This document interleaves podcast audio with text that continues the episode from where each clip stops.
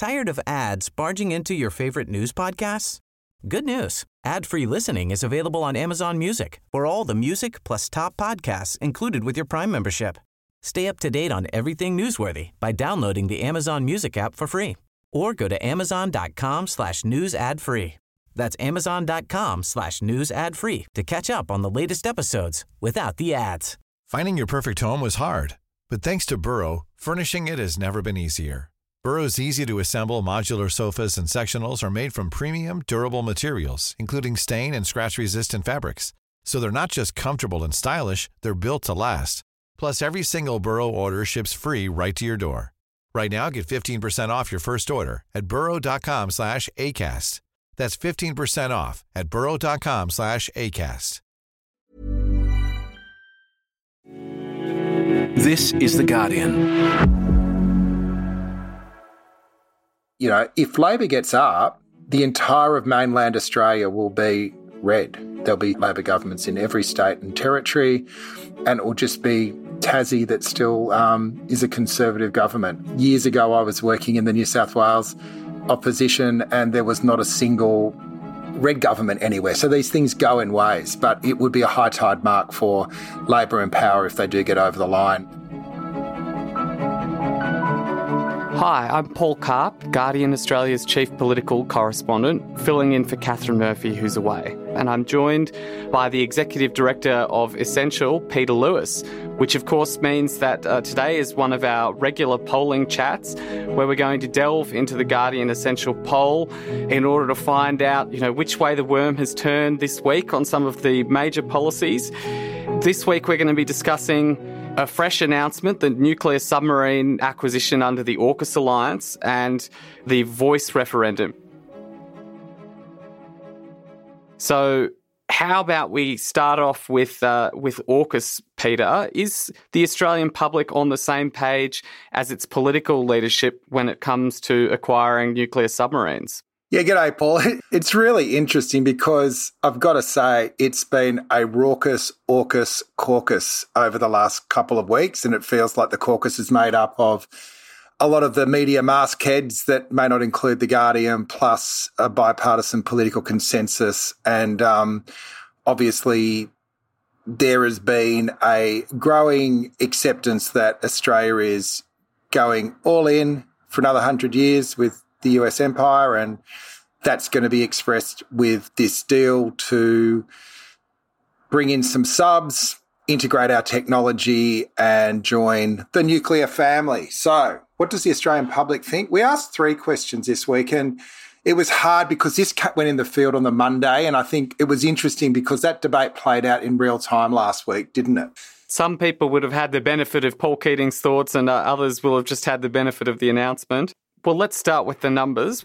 We have to get to numbers at some stage. So let's start with are people on board with the announcement and the price tag? And we should also say if people are listening at this at home and they want to play along, essentialreport.com.au. We divided it into three so that we could sort of split that up. So Australia needs nuclear powered subs and it's not worth paying for them 27%. Australia needs nuclear subs and it is worth paying that amount to get them 26. So between that, there's 52% who will say, you know, we want subs. Half of them think it's worth the money, half of them think it's not.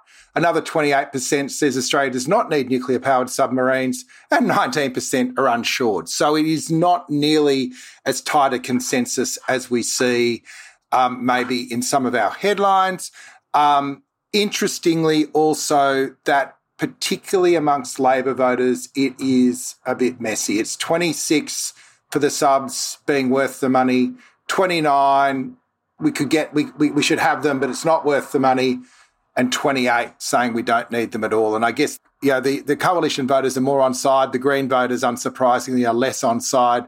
It's almost like a self wedge for Labor on this one. And I think it is, you know, with some of the commentary from the left this week, I think it's a it's it's a difficult position for Labor. But the, the Labor numbers do track uh, very closely to what the total number of voters. So yes, they've got the coalition on their right flank their voters more likely to say it's worth paying anything to get the submarines, and the, and the Greens voters on their left flank more likely to say that we don't need nuclear powered submarines. But the Labor voters themselves are, are tracking the, um, the, the overall mood maybe they think they've split the difference nicely. Yeah, but the point is there is no consensus here. So we we are having a public debate as if there is a consensus and it is split three ways between pay for the subs, have the subs but don't have them, or don't have them at all. So either side can actually build a majority depending on the question they ask there, whether the question is about um, the presence of the subs or the cost being prohibitive plus not needing them. And so it just creates this wicked political problem. We asked a couple of other national security questions, which I think also provide interesting context. One, again, which is a long term benchmark, is actually around attitudes to China. And we've been asking this over a number of years. And we give people, again, three options. Australia's relationship with China is a positive opportunity to be realised. Australia's relationship with China is a complex relationship to be managed, and Australia's relationship with China is a threat to be confronted.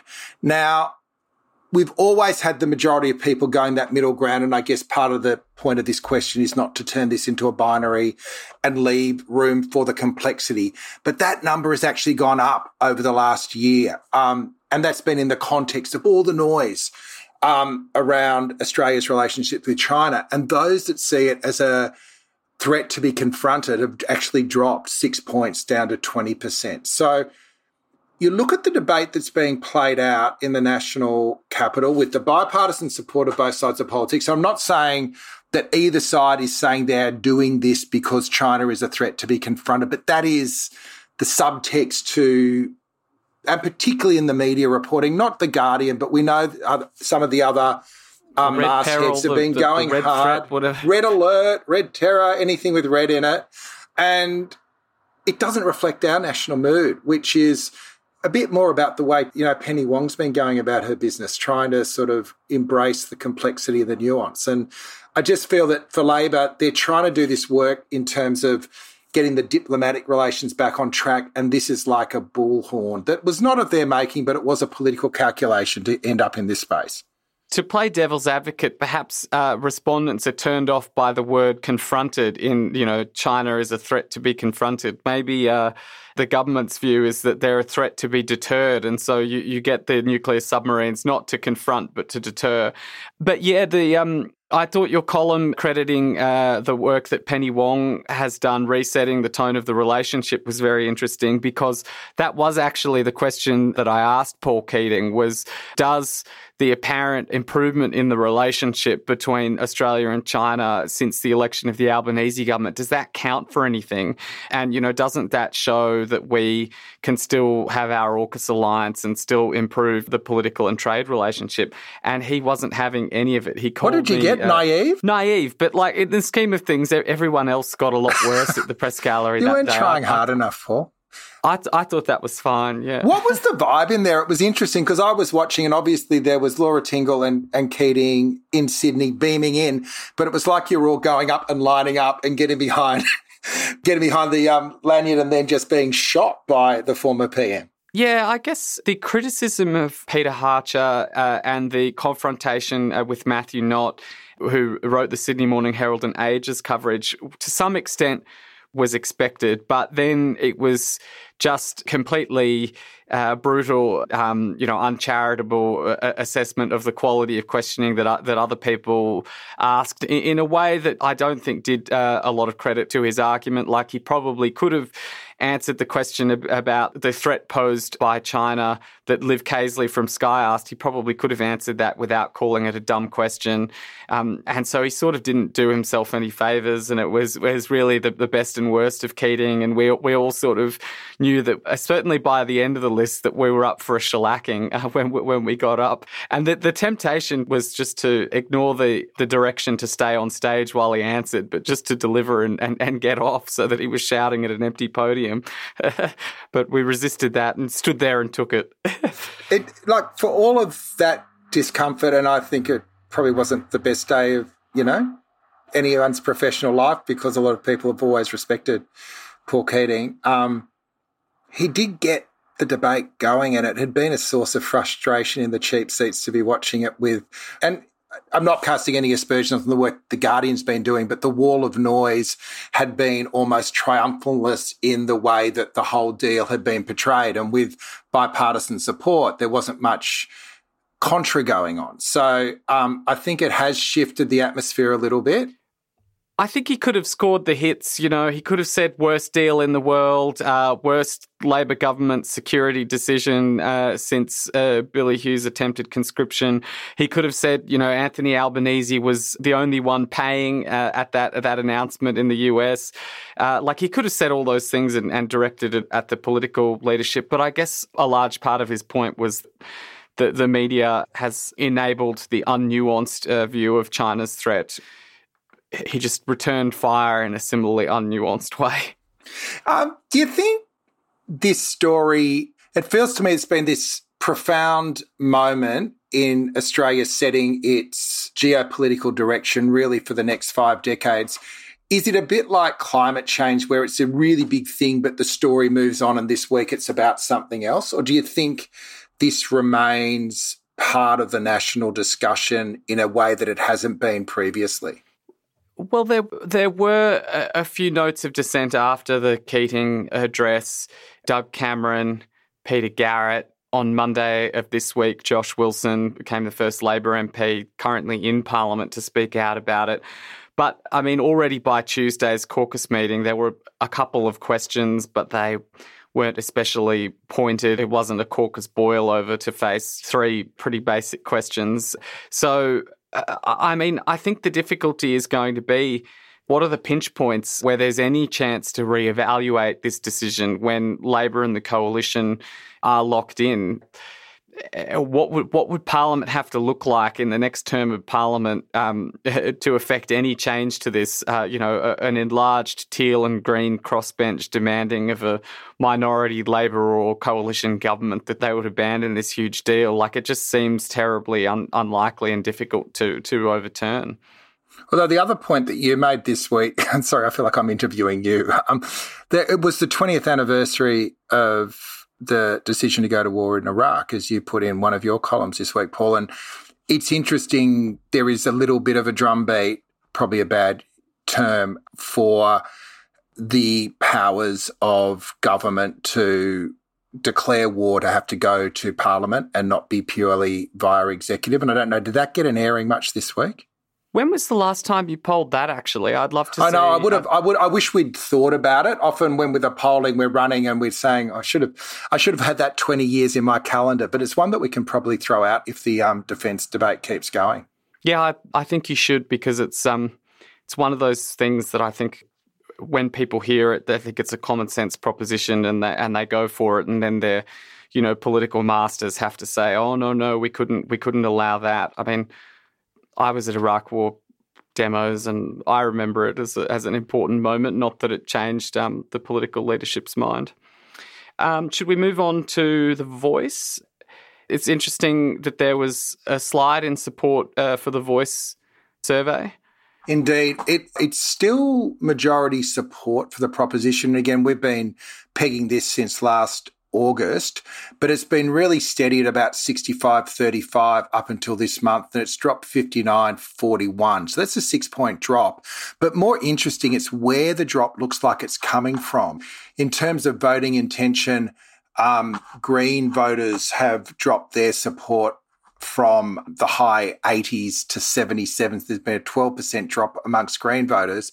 Labor's kind of steady. Coalition's up a little bit and the minor party independents have also dropped 10 points. It's also dropped amongst younger voters and women. So progressive female younger voters are the ones that are shifting from both the hard yes and the soft yes columns. Now, there's a couple of things going on, obviously. The first is that the yes case is still, and I think the strategy is still very much to secure the bipartisan support, and that's opening up a bit of space amongst people on the left, not just the Lydia Thorpes, but other groups that are concerned of where the, the actual proposition is going to land. But I think it also speaks to the fact the campaign hasn't really got going yet. And um, they're not great numbers. They're a sense of that this isn't a given. And if people want to see the change to the constitution that would recognise First People via you know, going to Parliament and or the executive, which is something else that hasn't been determined yet. They need to get you know get their wheels on. But noting those young, progressive and female had the biggest declines in supports, it was off a high base, and those are still the groups that are most likely to support the voice. But what do you think might have caused the support to drop? It was in all age groups. I mean, particularly in the 18 to 34 group, but it, it did drop in all groups.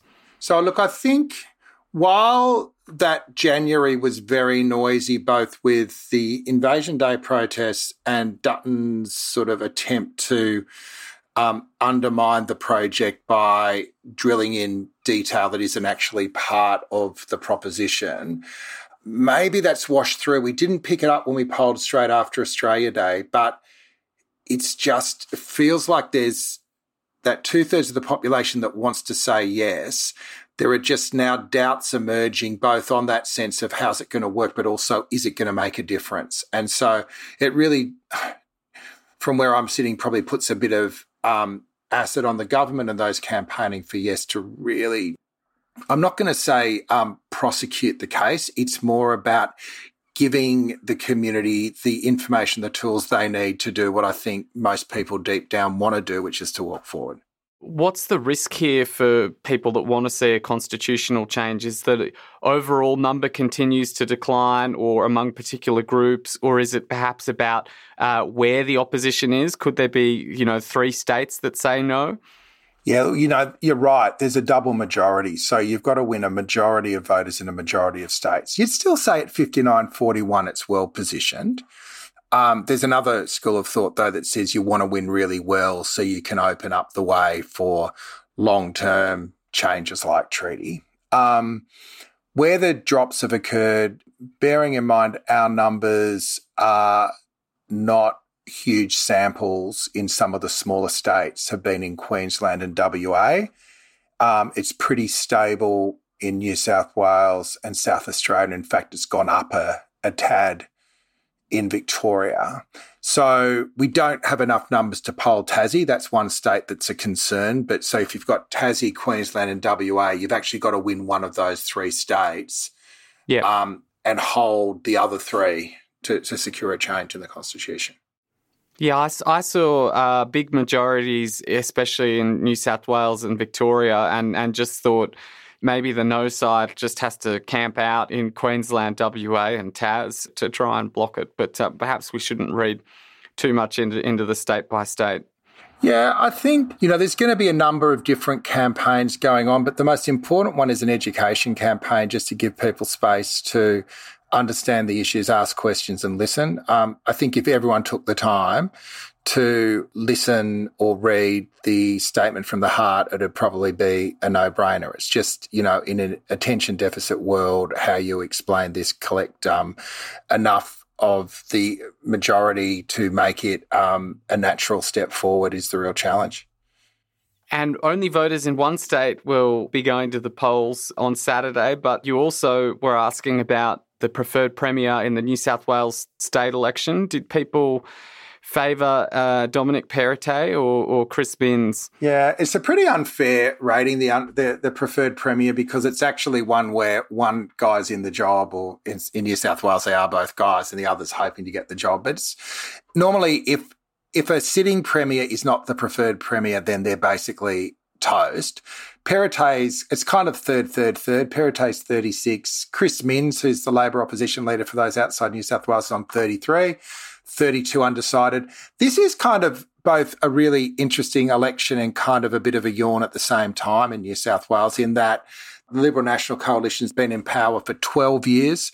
They got rid of the previous Labor government that had been in there for 16 years. Probably the best advertisement against having a government in power for 16 years is the performance of the previous Labor government when they did win that fourth term, which was a bit of a fluke because it was in the context of the Rights at Work campaign 2007. It was about six months before Kevin Rudd um, came to power on the back of John Howard's work choices and the It's Time factor. So there was a big mood for change. Um, and it was, you know, by all objective criteria, an absolutely terrible government, of which some of its leading lights ended up serving time in jail.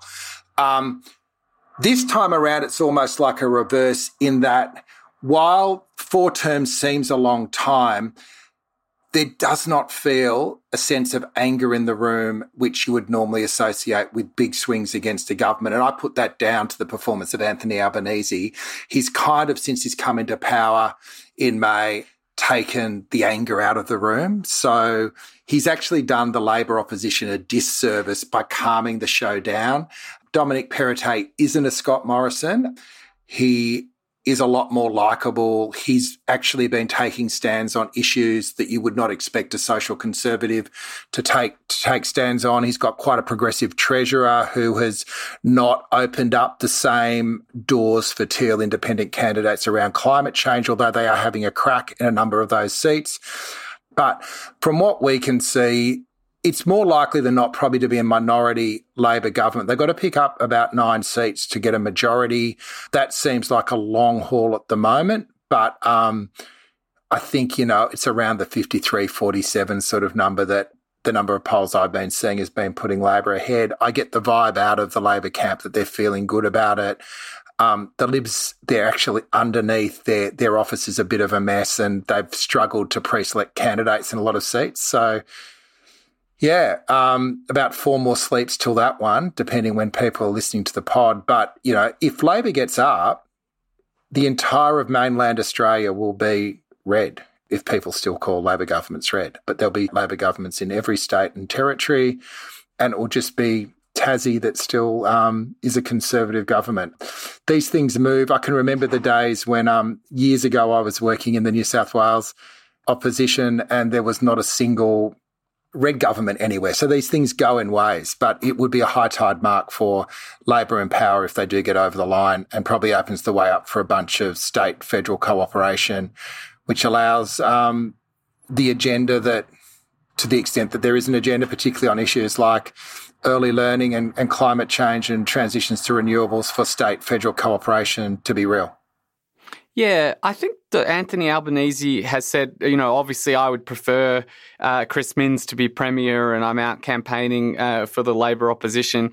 But he has also noted that he gets on well with Dom Perrottet and cooperates well with them. So he's trying to avoid uh, that being a dynamic, the, the suggestion that he wants, uh, you know, all of mainland Australia to turn red because that's the only way that governments can cooperate. No, no, he said, oh, obviously we'll cooperate either way. Uh, he jokingly pointed out, oh, Tasmania is still liberal no matter what happens. So, you know, there's the North Island and the South Island of Australia. He, he joked to give a little shout out to the Tasmanians. But to that matter, even Chris Minns says that Perrottet is a good bloke. Like, it, it is the mildest campaign between protagonists I've seen in a long time. They're both very affable. Yes, yeah. And it was remarkable after the Albanese government was elected, watching, um, you know, just in every portfolio, in education, in health, the treasurers at all these uh, federal meetings with the state and federal counterparts, that even the coalition uh, members in government in Tasmania and in New South Wales were heaping praise on their new federal Labor counterparts, so that they obviously can cooperate across party lines. Uh, in terms of like hot predictions for the election, I'm I mean, I, am going to talk heresy and say that there have been individual seat polls showing that Labor's doing quite well in some marginals like Parramatta. And so I, I wonder whether the good overall uh, results or the close overall results could be masking a um, inner city holding up well for the libs because people had a good pandemic and you know western sydney maybe slightly more anti the libs and will be the place that delivers seats that, that tosses them out. So i wonder whether there's that hmm. sort of dynamic going on. Yeah the, the, it was a big play through the pandemic. Largely labor and chris minns were supportive of the lockdown measures but there was a point at which there were separate rules for those that were living in the eastern suburbs of the North Shore and those that were in full on lockdown in the western suburbs. And it, it has not been forgotten. One interesting bit of polling we did for your colleague Michael McGowan in the New South Wales Bureau was to check whether various policies were going to make people more or less likely to support one side or the other. And the really interesting thing was the big coalition plan to give every child a savings fund, um, which I think they were calling Kids Super or the Kids Future Fund, actually had double the number of people saying they'd be more likely to vote for Labor than for the government. So that might be one silver bullet that is actually turned up to being an own goal.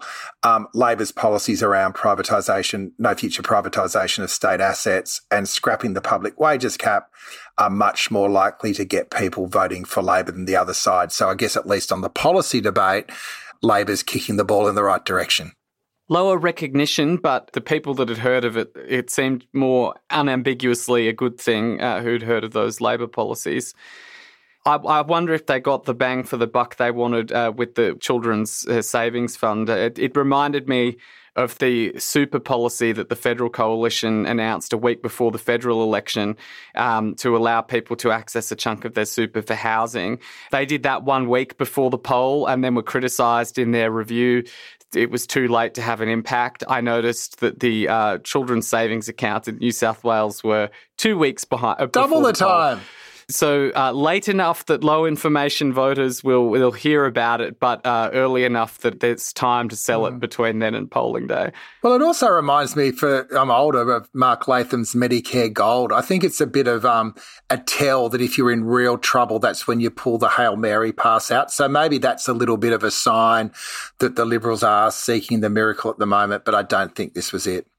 Thanks so much for the chat, Peter. Uh, we'll see how the uh, polling numbers bear out in terms of a state election on, on Saturday, uh, a referendum in the second half of the year, and then a $368 billion 50 year submarine acquisition. So we'll, we'll be testing it at, at every point in the timescale. Different time frames. Thanks, Paul. Well, thank you for joining us, all you lovely people in Podland. This episode was produced by Mel Chun and Alison Chan. The executive producer is Miles Martignoni. We'll be back on Saturday with another episode. Thanks for listening.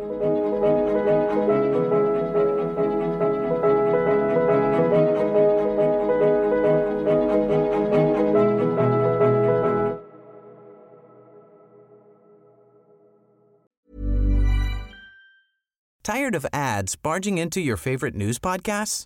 Good news. Ad-free listening is available on Amazon Music for all the music plus top podcasts included with your Prime membership.